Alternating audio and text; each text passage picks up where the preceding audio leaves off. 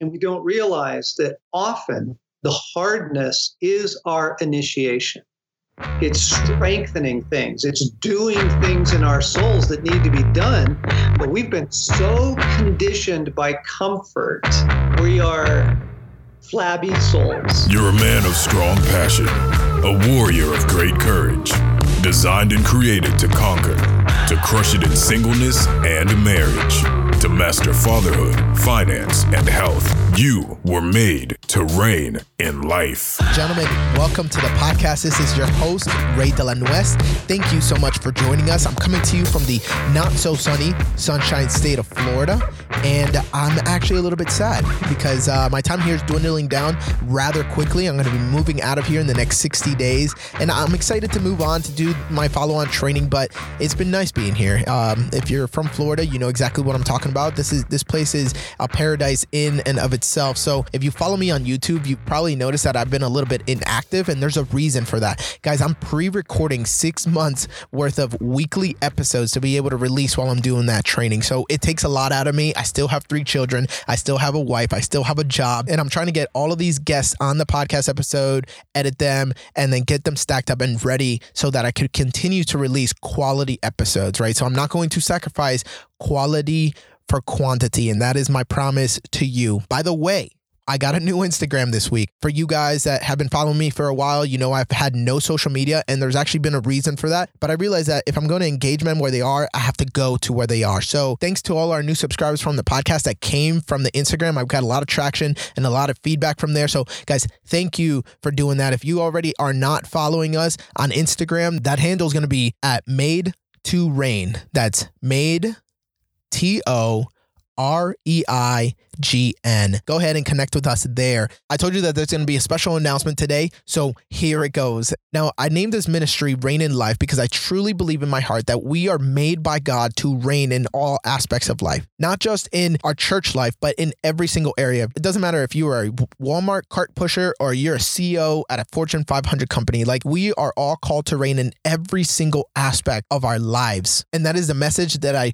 weave and sow within these episodes. But in order to serve different audiences and to open me up to future opportunities, I'm now changing the name to this ministry from Reign in Life to Made to Reign. Now, everything else remains the same. I still want to engage men where they are, empower them with truth, and encourage them on the walk. And you can now find us and connect with us on our website, made2reign.org. Again, that's made2reign.org. I'm so excited about this and I'm excited to introduce our next guest to you. Gentlemen, my next guest literally needs no introduction, but here goes one anyways. He's an author, a counselor, a teacher, a father, and a husband who's devoted to helping people discover the heart of God. You may know him as the founder and director of Ransom Heart Ministries based out of Colorado, or you might know him from his killer books, Wild at Heart, Fathered by God, Waking the Dead, Desire and Epic, and as of last week, guys, his most recent book, Get Your Life Back. Gentlemen, I introduce to you the one, the only,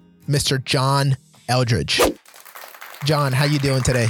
Yeah, man. Uh, good. Great to finally be with you. I am so excited to have you here today, guys. And I want you to know that I am have every intention of being selfish today simply because this is somebody that I have looked up to for so long. I feel like I've sat at his feet for um, over half a decade. And it, it's so awesome to have the opportunity to be able to um, ask you some personal questions. And hopefully, it is something that you guys get to grow from and draw from and, and be nourished from. Um, John, I love asking this question of my guests, and it's it really it's uh it's awesome to see how people have different perspectives on it. But I want to know if you had uh, maybe like a minute. We'll give you a minute and a half to go back and talk to your 20 year old self.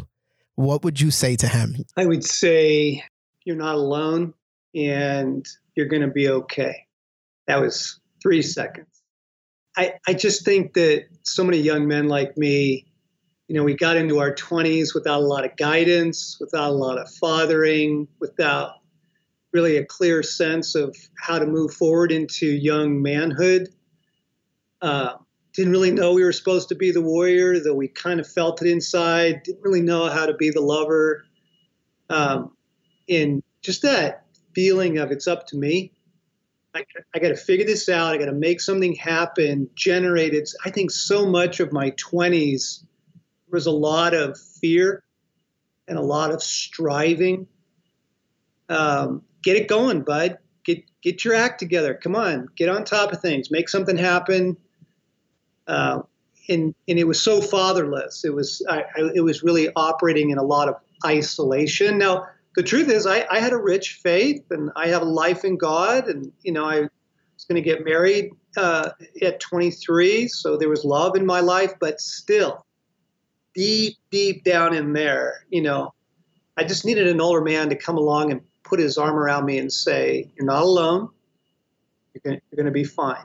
So I love the fact that it is something that you can point to um, happening not just you know one time and, and, just for a year but maybe an entire season of your life you lived this out could you point to a defining moment when it maybe clicked for you that you didn't need to do it that way what was that moment? What did that season look like? And and was there a specific person that maybe came along and and, and showed you a different way?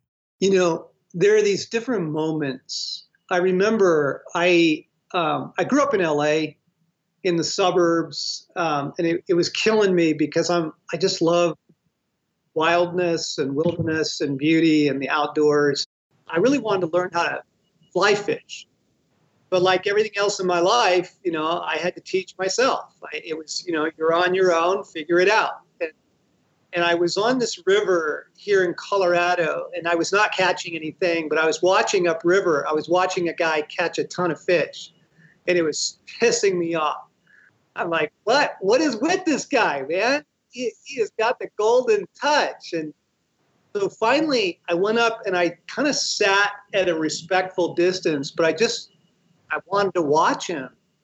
And this older guy very kindly sees me and he waves me over and he's like, come on down. And he's like, what are you using? And I show him and he's like, yeah, that, that won't work in this river. And and and how are you doing it? And I kind of show him. He's like, yeah, that, there's a different technique here. Let me show you how. And so he literally re-rigs my rig and invites me down into his honey hole, and he, you know, and I and I catch a fish. Boom. And he, and he just kind of pats me on the shoulder. He's like, "You take you take this hole. I'll go I'll go upriver." And and like moments like that where God was with me, and He was saying, "I, I will father." He had two, uh, Brent Curtis, uh, and and just sitting with an older man who who would listen to my story with kindness. That was that was my first experience of that in my entire life. I was like God bones on, you know, God with skin on in front of me, uh, fathering me and showing me you're not alone and you're going to be okay. That resonates with me so much. Maybe that time period that you're talking about. I want to know, like, practically, what is somebody that a young man that's in that stress bubble um, the the career starting or has started they have the family they're trying to build connections what are practically what are some ways that is some things that he can do to kind of bring his heart to that to this realization that god you are fathering me. God you you are doing something here and you haven't left me alone. I'm not alone and i am going to be okay. On a real simple level just begin to ask for it. Because I never even asked for it. You know, I just made the assumption it's not it's not really available.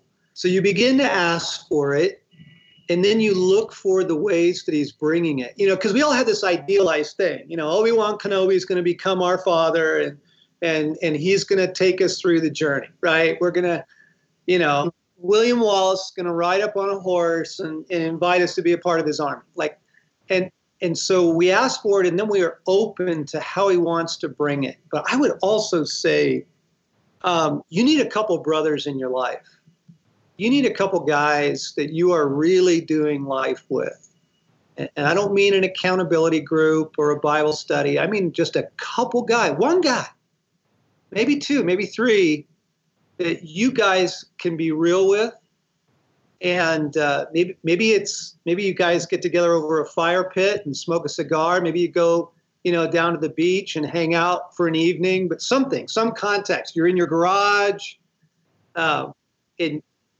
because the fathering piece will come.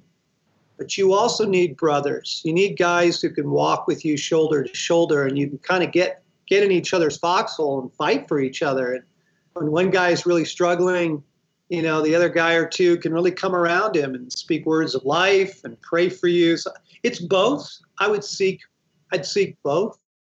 John, I told you that I was going to have some questions that uh, that I fielded from some people in the audience, and I'm actually going to steal a question here before I uh, I bring up that segment because it has to do kind of with what you're saying. So, let's say you have a guy um, who's spent his entire life hiding his emotions, hiding his feelings, and he's a church going dude.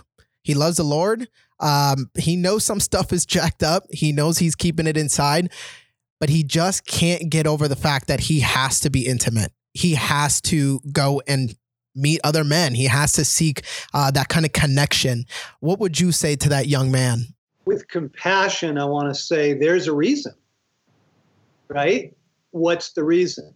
There, there's a reason that you do not want to get intimate with anybody. Why? Because uh, that was me. I was a lone ranger. I didn't want you know, I would hear people. I was I was good with Jesus. I met Jesus when I was 18, 19, and and I love him. And I was good with Jesus, but I didn't want anything to do with God as Father. And I would I would be in these prayer groups, and I would hear people praying to like Abba, Father, or people would even pray, Papa, we come to you now. And I'm like, I don't get it, and I don't want it. So so the the question would just be if we could be kind to ourselves and just say why? What why what are you afraid of? What's the fear behind the intimacy? Because the whole idea guys is this is that you have a story and your story has shaped you into the person you are. And your short story is also keeping you from being the person that you want to be. And so you got to go back in your story. You got to you have to you got to deal with it. And and so why like why who taught you that intimacy is a bad thing or a dangerous thing uh, or something to be feared? Like there's a reason behind that. And, and rather than beating yourself up and, and saying just do it dude you actually want to be more compassionate and say well why? And and where's that come from? You go back in your story and you find betrayal or you find abandonment and oh man that's the gold. That is the gold because that is where jesus can do his healing work in your life. You know as you talk about story i i remember my first um, uncomfortable encounter and this is my my obedience at the time of taking your advice and finding myself in, in, in stories and and especially movies. Um so took a some advice. I think it was in one of your books, and it was to watch um, Kingdom of uh, Kingdom of God about the uh, Balian, uh, the uh, Knight of Ibelin was his was was his father, right?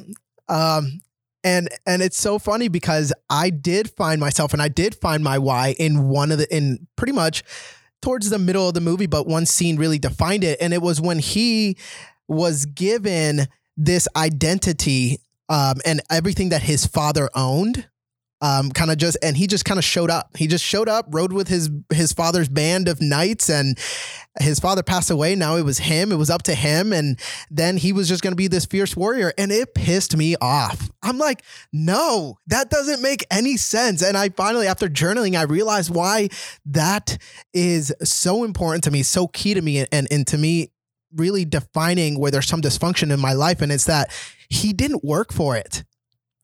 He didn't earn it. You know, he didn't grind, he didn't hustle, he didn't have to go through years and years and years and years of struggle. And here he is given this identity. And then uh, in the middle of the movie, there's a bishop that says, Who do you think you are? Do you think that you will alter the world? Do you think that by naming men, uh, making men knights, you will make them better fighters? And then there's this dramatic pause and all he does is turn around and say yes. That's it. uh, finding yourself in story. I, I love it. Um, and it really can reveal some some some hard truths to swallow. And again, for me, that was the the fact that I felt like I needed to work for it. So something in your story gave you a very deep belief that you got to work for it. You got to suck it up and gut it out, and then maybe, maybe, right? And and so you got to go back in the story and go, where did I learn that? you know, because that wasn't from God. That that was from my story, and then that's where the healing work can really take place. This is just me being frank, honest, uh, and and and just candid about this. It, it's funny because I probably didn't put this down on, on paper and it, it is coming out right now. And I think it has a lot to do with the fact that um, I grew up away from my father's house. Um, I grew up in a hut in a foreign country with my mother alone, but my father was nearby and he had his own family. And I always had the idea impressed on me that I needed to work a little harder than all my brothers to get his attention. And um, yeah, I can totally see it. I see it. You're absolutely right. Yeah. Yeah. And in that those things are very deep and very defining. And what we do is we say, okay, Jesus, I see it. And now I invite you in. The door opens from the inside. We open the door. And, and so we invite him in and say, Jesus, I need you to come in and, and heal this, speak to this, love me here. You know, let's go let's go on let's go on the journey together to heal this deep conviction in me. And then and then he'll do that and he'll do it in a hundred different ways in a hundred different guys lives. You know he'll bring people he'll bring movies you'll be driving down the road and a song comes on the radio and it just slays you. You know he, he'll do all this different stuff to get in there to say you know in my house you are a complete son you're not half a son. You're not kind of a son. My house, you're a full son. After again, after re- reading you your books and uh, listening to your podcast for so long, I think that I can assume, and, and, tell me if I'm wrong, that you aren't very fond of formulas or steps and one, two, threes, and and kind of um, having things so easily uh, lined up for people to follow this this path. Would that be a correct statement? Well, I, I think we need we need some direction. I'm not against direction, but the thing is, is life never goes in a real straight line, does it? Yeah, no. you know, it just um, your your dreams, your calling, your love affairs, your work, none of it goes in a straight line. And if we give people the impression that if you just do these three things in three days, you're going to be fine, we actually end up adding more condemnation on people because it doesn't work out. Right.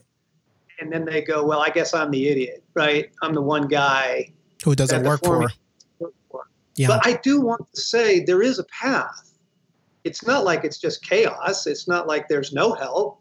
There is help. There's deep help. There's profound help.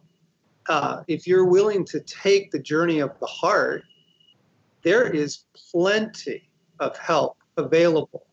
It's just it's just not the simple little Hallmark card one two three thing. You know, it takes courage, takes perseverance. It takes those things that shape us into men. Yeah.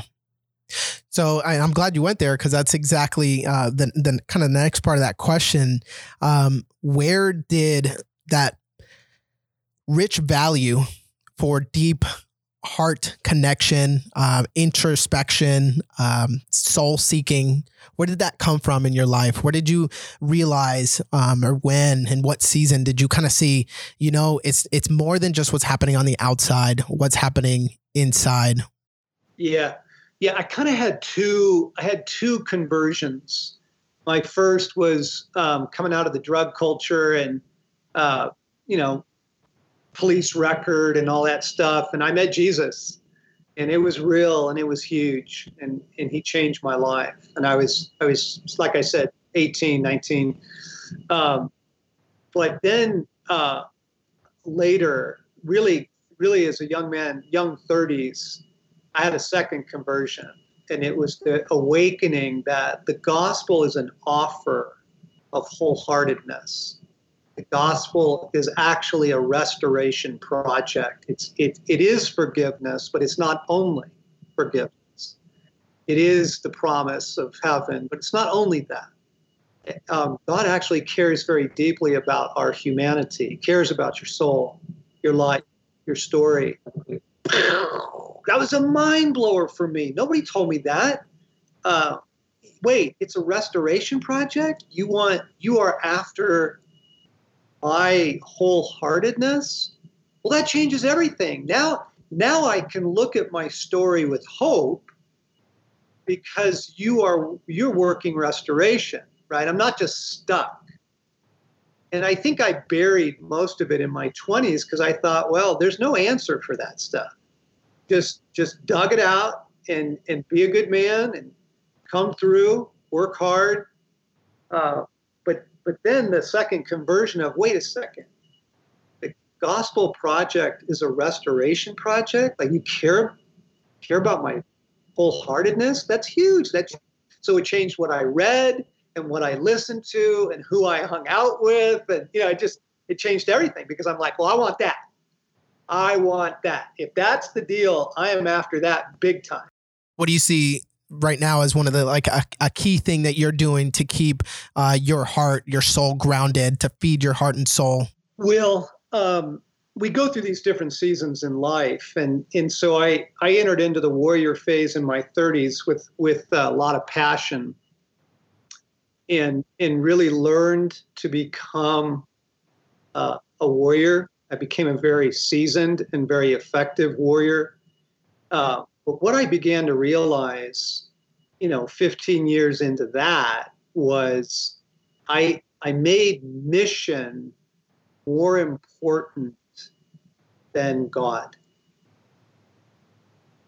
And, and and and that's okay. That's okay. There's almost a time in our life where mission does become really huge for us. And it's your career, your dreams, your friendships, it's all the stuff you're fighting for, right? Your calling, your place in the world.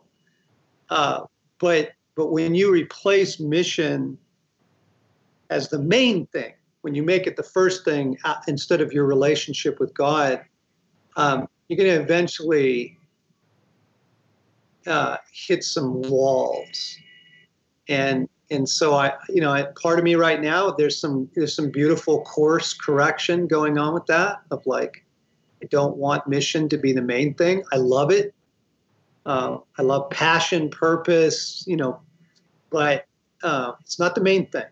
And so there's, when you say what's keeping me grounded right now, I, I would say that kind of recalibrating, uh, you know, for my own heart's sake, because the restoration project continues. And, and let me give you an example of that. So, you know, guys who encounter Wild at Heart or listen to anything that we teach, you know, we we unpack the father wound and we talk about that as a pretty significant thing because a man, you know, gender identity is bestowed by the father and masculinity is bestowed by masculinity. And, and, and if not the father, then a father figure, you know, an uncle, a coach, a teacher, you know, an older brother, right? Okay. But now, what God's really opening up in our lives, we're really understanding the significance of the mother wound and and mothering and what happens to a man's soul if he doesn't get healthy mothering and as a boy. And that's like, it's awesome. It's a whole new deal that we're we are learning and we are being healed in and we're going to be able to offer to guys as well. So, so my example was the restoration project continues. You know, there's always something in us that God is he's after. He's after, he's working, he's loving, you know, he's John, I, I want to just say, and like, and being honest, like nothing about that seems attractive to the young man because I feel like I want to work to something and I yeah. just want to be done, right? I, I want to get to the destination and I and I like the thrill of working at it, but I want to know that the restoration is going to finish and I'm finally going to enjoy myself as the patient, loving, and just like introspective and healthy father that I, I want to be uh, but yeah. it continues to be a process. Um, and I yeah. know, I know you are very. Well, go ahead. Let me offer, let me offer some hope. Right? Yeah, yeah, is, please. is um, you doing you, you do get to enjoy those things. Sure. If you'll if you'll take your journey seriously, if you'll take you'll if you'll take the healing path, you do. Um, man, my 30s were awesome. Like I, my marriage got better, my friendships got better. I just had more fun. I, I, I just I played more, uh, and and I enjoyed playing more. You know, I wasn't just a driven guy. So, you know, there's hope. It's not like you wait till you die uh, for the joy to come. No way. Like, there's a ton of joy with every step in the healing path. Things things get richer. Uh, life gets it really does. Life gets better, and and your love gets better. So now, I mean, I mean, not like ten years from now. I mean, there's really hope. There's hope for next week. Right. I think maybe the fact that I can get like my package from Amazon in one day um, kind of solidifies this this kind of just desire to just see it right away, to see it now. But over and over, I've been shown uh, physically, um, God has been showing me like there's a process, son. There's a process, and there's it's important to focus on the in between times. Um, you were actually recently talking about this in, in your podcast. Can you just kind of take a couple moments to to share your heart on that a little bit more? Um, yeah, let's let's riff on that for a second, please. Because I'm doing it. I'm I'm responding to an email today, and and if you use Gmail, you know now the new little feature is it will recommend responses. Love it. Do it all the time. I know. Okay. but, but the point is, like, it literally takes nothing of you. You don't even have to write your own emails anymore you don't have to find your way through town, okay? Because because Google Maps will do that for you, and you don't need to remember anything because Siri will remind you. And you understand this is terrible. This is terrible. You know, you don't you don't need to go to the grocery store. No, like I you, don't. You they do it for me. yeah, yeah. You get online, put your order in, yes. get your groceries. Like, so the, the whole world has refined comfort to a to a ridiculous degree. You know, you, your seat heater in your car keeps your butt warm. I mean, there's nothing that you have to do, right? And and so um, that's terrible on the on the masculine soul because men are shaped by doing. Wow. And we get a lot of joy out of doing. And by the way, doing real things, right. not doing not doing technology. Right. Uh, but doing real things. And so what's happening is, you know, Amazon has taught you you can get it tomorrow. Yeah. Right? I love and, it. And yeah, and therefore that builds expectations around your life with God, what it means to be a man. It builds expectations around friendship and marriage and career that are really damaging because when things get hard, most of us, and I, I include myself in this, we go straight to, oh, come on, God. What the heck, man? Why is this hard? And we don't realize that often the hardness is our initiation. It's strengthening things, it's doing things in our souls that need to be done. But we've been so conditioned by comfort, you don't even need to write your own emails anymore like we've been so conditioned that that we're we are flabby souls.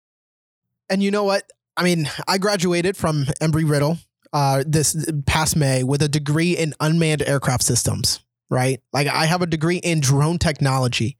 I'm not against technology right? Like I'm I'm really not. But I do see what you're saying. Like I I wouldn't want I would want technology to continue to be my tool and not be made a tool by my technology. I get it. And I think maybe just it's insidious because we don't necessarily think that these little actions are reshaping us that they are uh, redefining comfort for us and, and making it so that when things get hard when we really are going through a difficult situation um, we are not the men that we're supposed to be, sculpted as the men that we're supposed to be, as as God designed us to be for that for that moment. So I, I definitely I definitely can agree with that. Yeah, and the thing is that again, the goal is life. The goal is joy. The goal is happiness. So you, you pick anything you enjoy doing. If you know if you if you enjoy you know surfing or you enjoy tennis or or skiing, if you enjoy you know riding your motorcycle, you've got to get good at it, right? And the more you get good at it, the more joy you get out of it. That's the masculine journey. You, you are shaped into a, a richer and stronger man, and you get more joy out of it. It's not like it's not like the whole thing is just is just uh, be a hard ass. It's it, it's no man. We are we are working towards joy. We are we are after happiness. It, it, it's just it's just like anything else in life. If you play an instrument, you know when you first pick that thing up, you didn't sound very good. No, it's I quit. it, it a right? Yeah, like yeah. you know, but if you stick with those kinds of things, riding a bicycle, doing triathlons, whatever it is, the joy comes in the process of being transformed. I'm okay with that. I am. I, I just don't think that there's a lot of people that can listen to that on the first take and say, okay, yeah, I'll buy in. Right? Forget ROI, forget hustle, forget grind. I'm buying in, John. yeah, I understand. But uh, I I, I'm with you.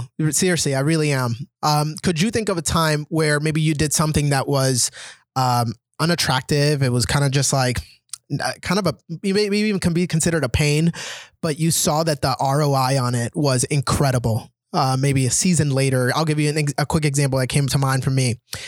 I chose to just say no to my book um, that I've been devouring, and I said, "Okay, son, I'll play with I'll play with you. I'll make I'll build Legos with you." And I spent an hour and a half on the floor with my son building Legos. And to have my four year old grab me in the face and say, Dad, thank you so much. I love you.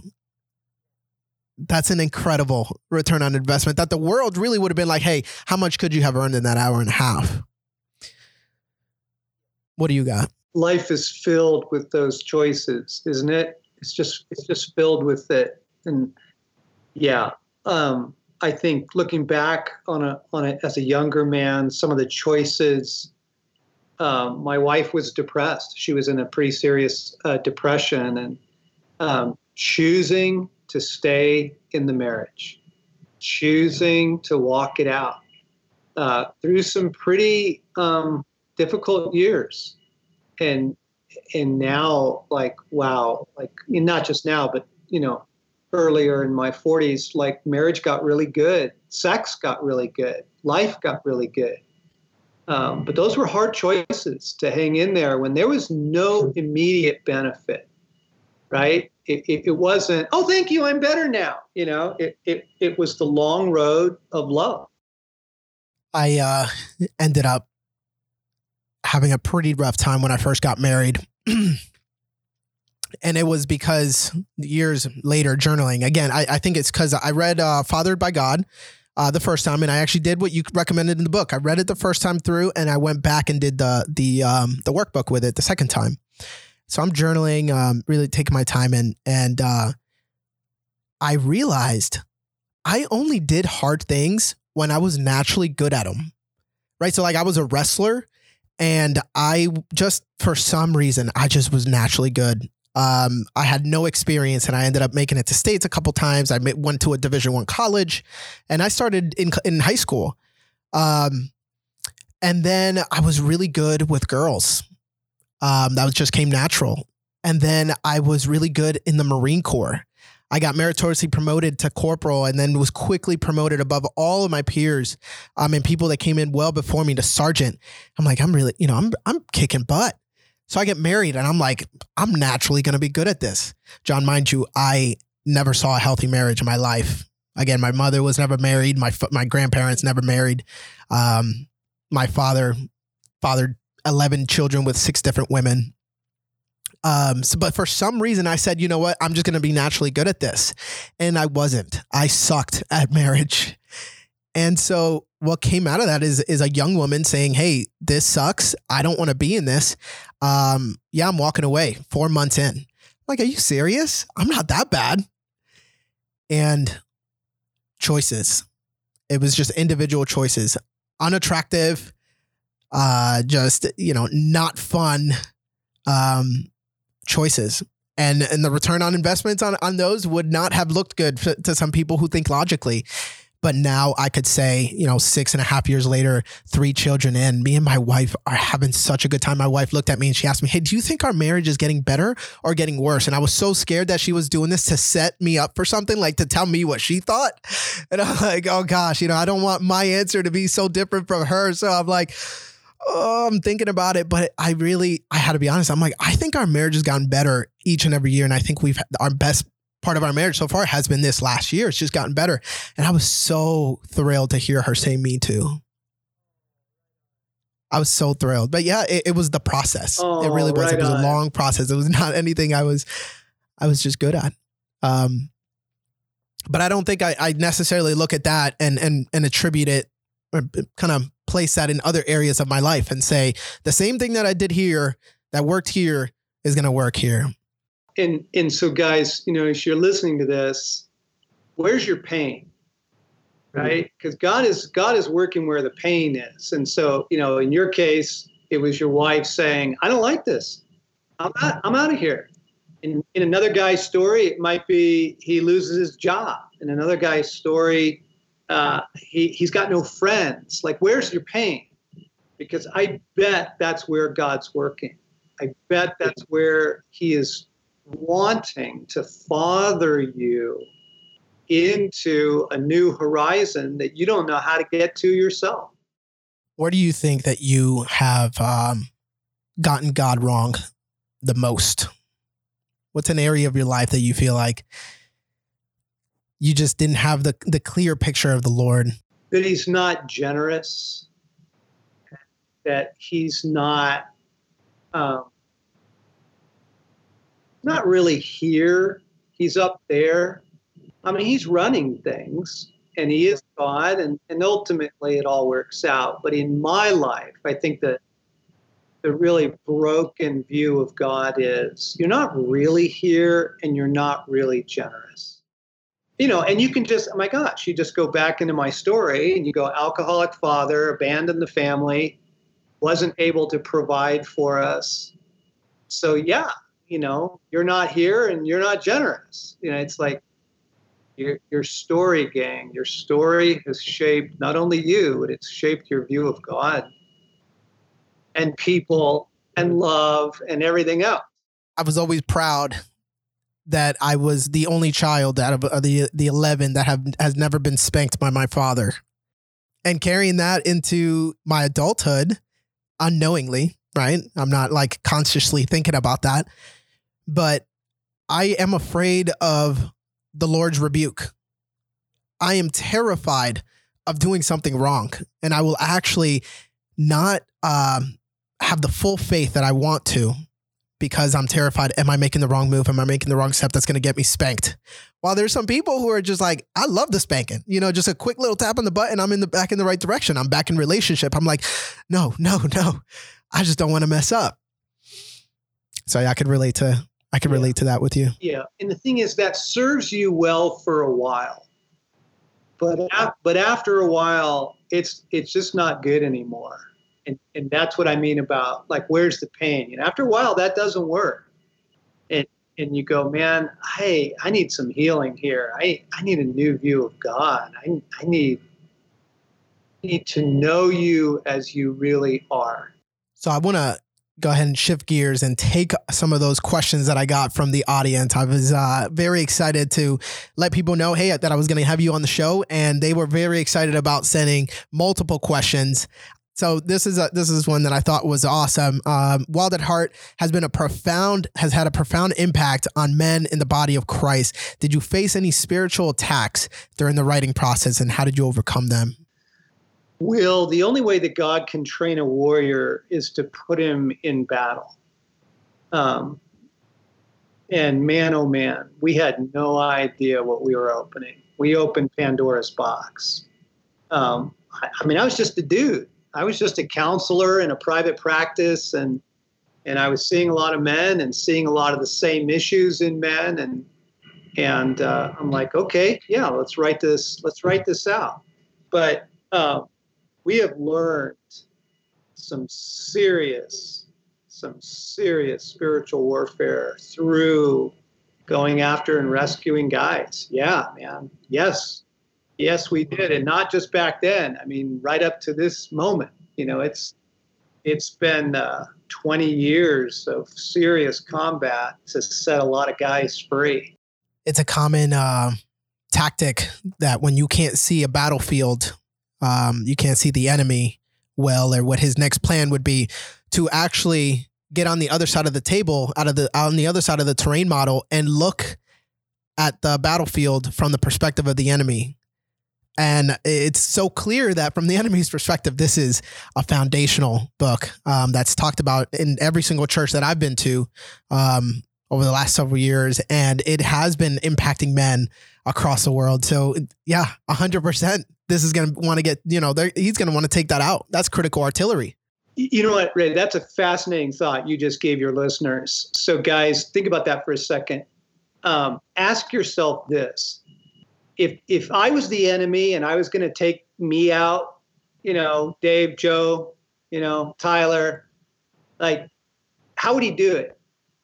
Like, ask yourself that question because you go, oh my gosh, like it does give you a new view of the terrain, and it and it and it would it'll help you realize, holy cow I would take out my friendships or I would attack my wife or you know you could yes. you could probably name it right? And then you can see it as it's happening in your life. That's good counsel. Another question uh, what are some ways that we can communicate with our wives about the importance of not hindering masculinity in our children in our in our boys um, but instead partner with them to release it in the right context she's got to feel like masculinity is a great thing Okay. So, and that's how you handle her. Uh, if she thinks your strength is a great thing, this isn't going to be a problem, guys. But if she, oh, and also her story, let's be fair. You know, you got to know her story. So you, you got to listen to her story. What was your life like with your dad, with the men in your life? What did you learn about masculinity, hun? Like, just ask her. And, and she's like, well, that it's untrustworthy, unreliable, you know, kind of thing. Um, because you want to you want to bring about the healing in her heart too. You want to be an advocate for that. You want to be her champion for the healing of her heart. And she's learned some things about masculinity, and I bet a lot of it is really bad. Uh, so, so if your love and being with you and life with you is teaching her that masculinity is great, it's fun, and it's romantic and it is I feel safe with you, like you protect me, then she's going to want that for your sons, right? But but if she's still got some pretty big doubts, then that's where the work's got to be. You know, you can't just be we need to raise our boys this way.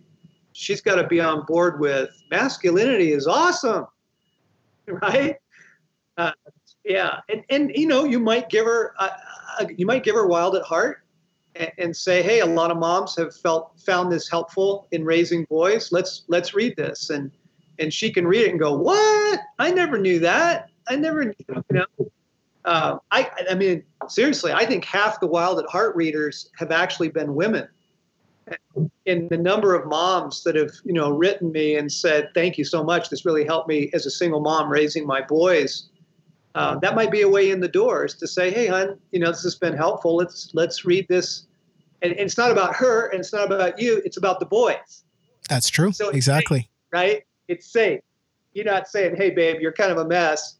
I want to. Yeah. I want to fix you. Let's fix you. Yeah. That's so good. But you know what? I, I will say this. Um, as much as I would want to instill strong masculinity into my boys, um, I think one of the mistakes that I made was devalue uh, my wife's perspective when it came to my boys. Um, so w- while we want to partner with them to release that in the right context, um, like like we just heard here, we definitely don't want to say, you know what, your value for risk uh, or for safety is disproportionate. We need to be all about risk and exposing them. Um, and it's just you know you there's going to be a happy medium. Um, and i think the fact that we together are one uh, the mother uh, side of god and the father side of god we we see his perspective and together in that partnership we do it the right way. Um, what do you think? Yeah right on. That's really good ray yeah because mom's there for a reason fellas yeah you know and and mothers teach mercy and they teach unconditional love you know, when the little guy wants to, you know, jump his bike off the dirt ramp, he asks dad. But when he skins his knee, he runs to mom. And and mom mom is comfort, mom is faithfulness, and and little boys need that uh, big time. They need that. So yeah, you don't want to undervalue that comfort thing that moms bring too. Uh, it's it's fascinating. I um, I understand that little boys actually need more comfort from their mother than little girls do. Yeah. Isn't that fascinating? Yeah. So mom's there for a reason, and your partner's in this. What she brings is awesome, and what you bring is awesome. Exactly. I was I was stunned to find out uh, recently in a book I was listening to about a Crazy Horse that the Lakota Indians have a, a, a just awing respect for women, the women in their in their culture, and it's it's weird to think that because it's a warrior culture. So you would think, you know, warrior, gung ho, hoorah, like we're, you know, it's all about the the grunting, you know. It's just, but really, what the men understood is that a woman was carrying the next generation of warriors, and that it was it was her who was first going to teach that child courage. Wow. Beside her, that that child was going to be built up. The foundation was going to be set up for then the father to go ahead and continue to mold and shape. And that happened all the way until he was about seven or nine. Um, I, I, thought that was fascinating, just that a primitive culture, you know, quote unquote, primitive culture um, that we might devalue actually had such, had it completely backwards, you know, from what we might think. I love that. So we got another question. Um, as a teacher in a low income area, boys being raised entirely by women are more and more prevalent.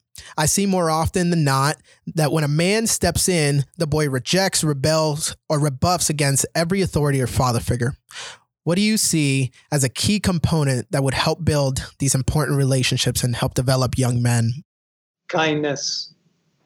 Kindness. He he needs he doesn't know that that men are safe he doesn't know that men are loving. He doesn't know that men are a source of kindness.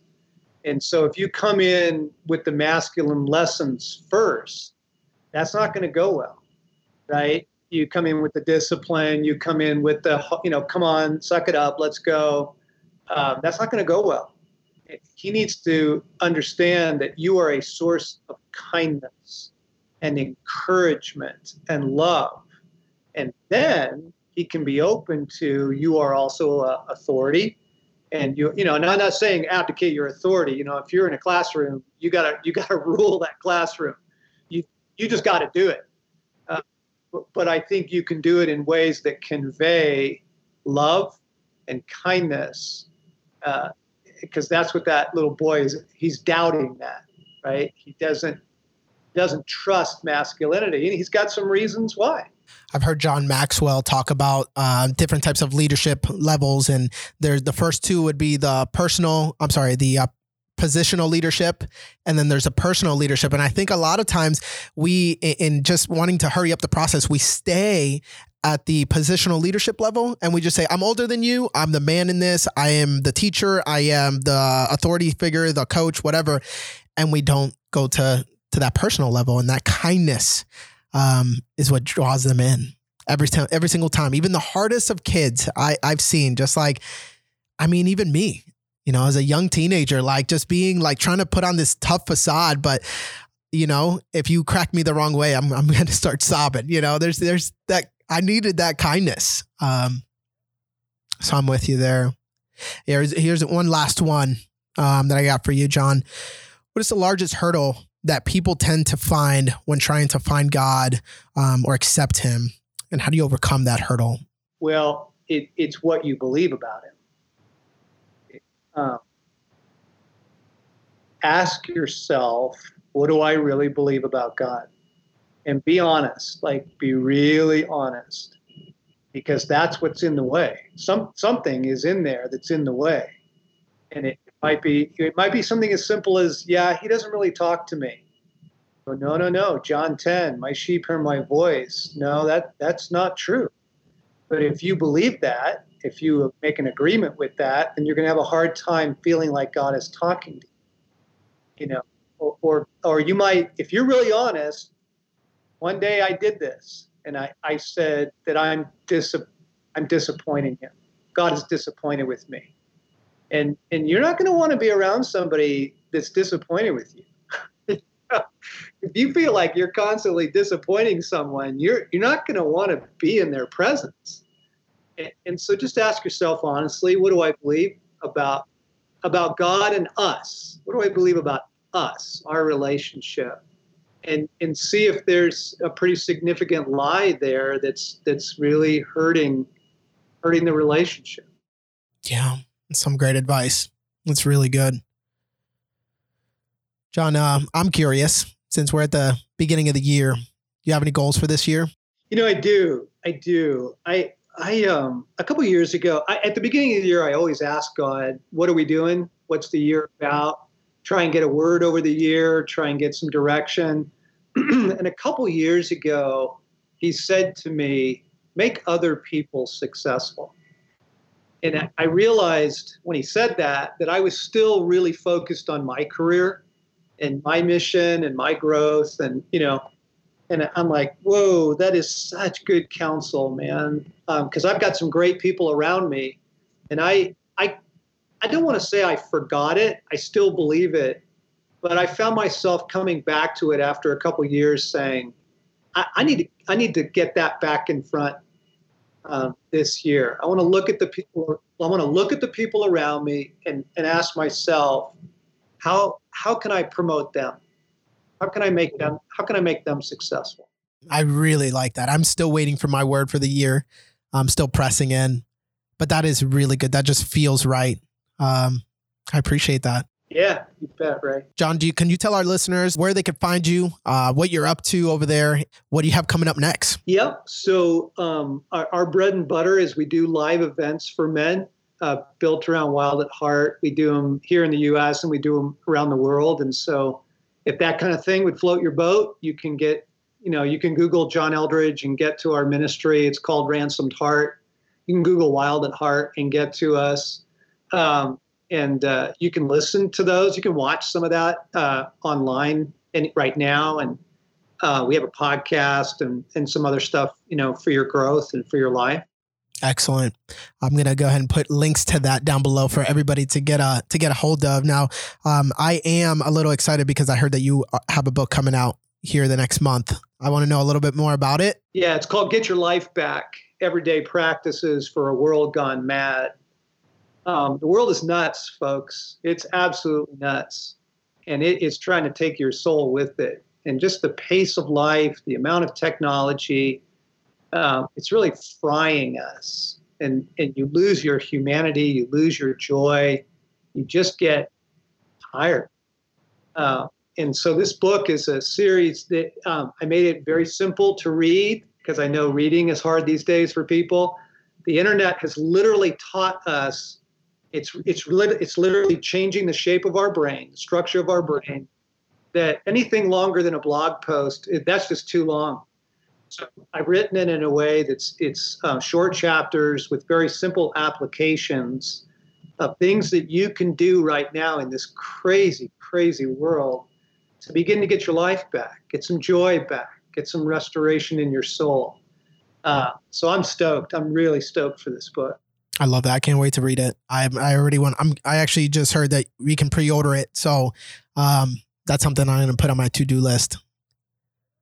John, thank you so much for this time. Um, I am so appreciative of, of, you just coming out here and coming on here and um, just kicking it with me, having conversation. I want to ask you before I let you go, could you pray for my audience? Okay, Father, we we need a whole lot more fathering, and uh, we don't know how to find it, and we don't know what it looks like. So all we can start with is, would you father me? uh, where I am right now at this stage in my life, where where do I need fathering? And where are you trying to be generous to me that I, I don't even see?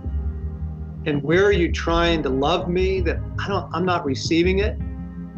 And where are you shaping me into a better man that I just think it's trial and hassle? So Father, open my eyes. Show me how you are trying to father me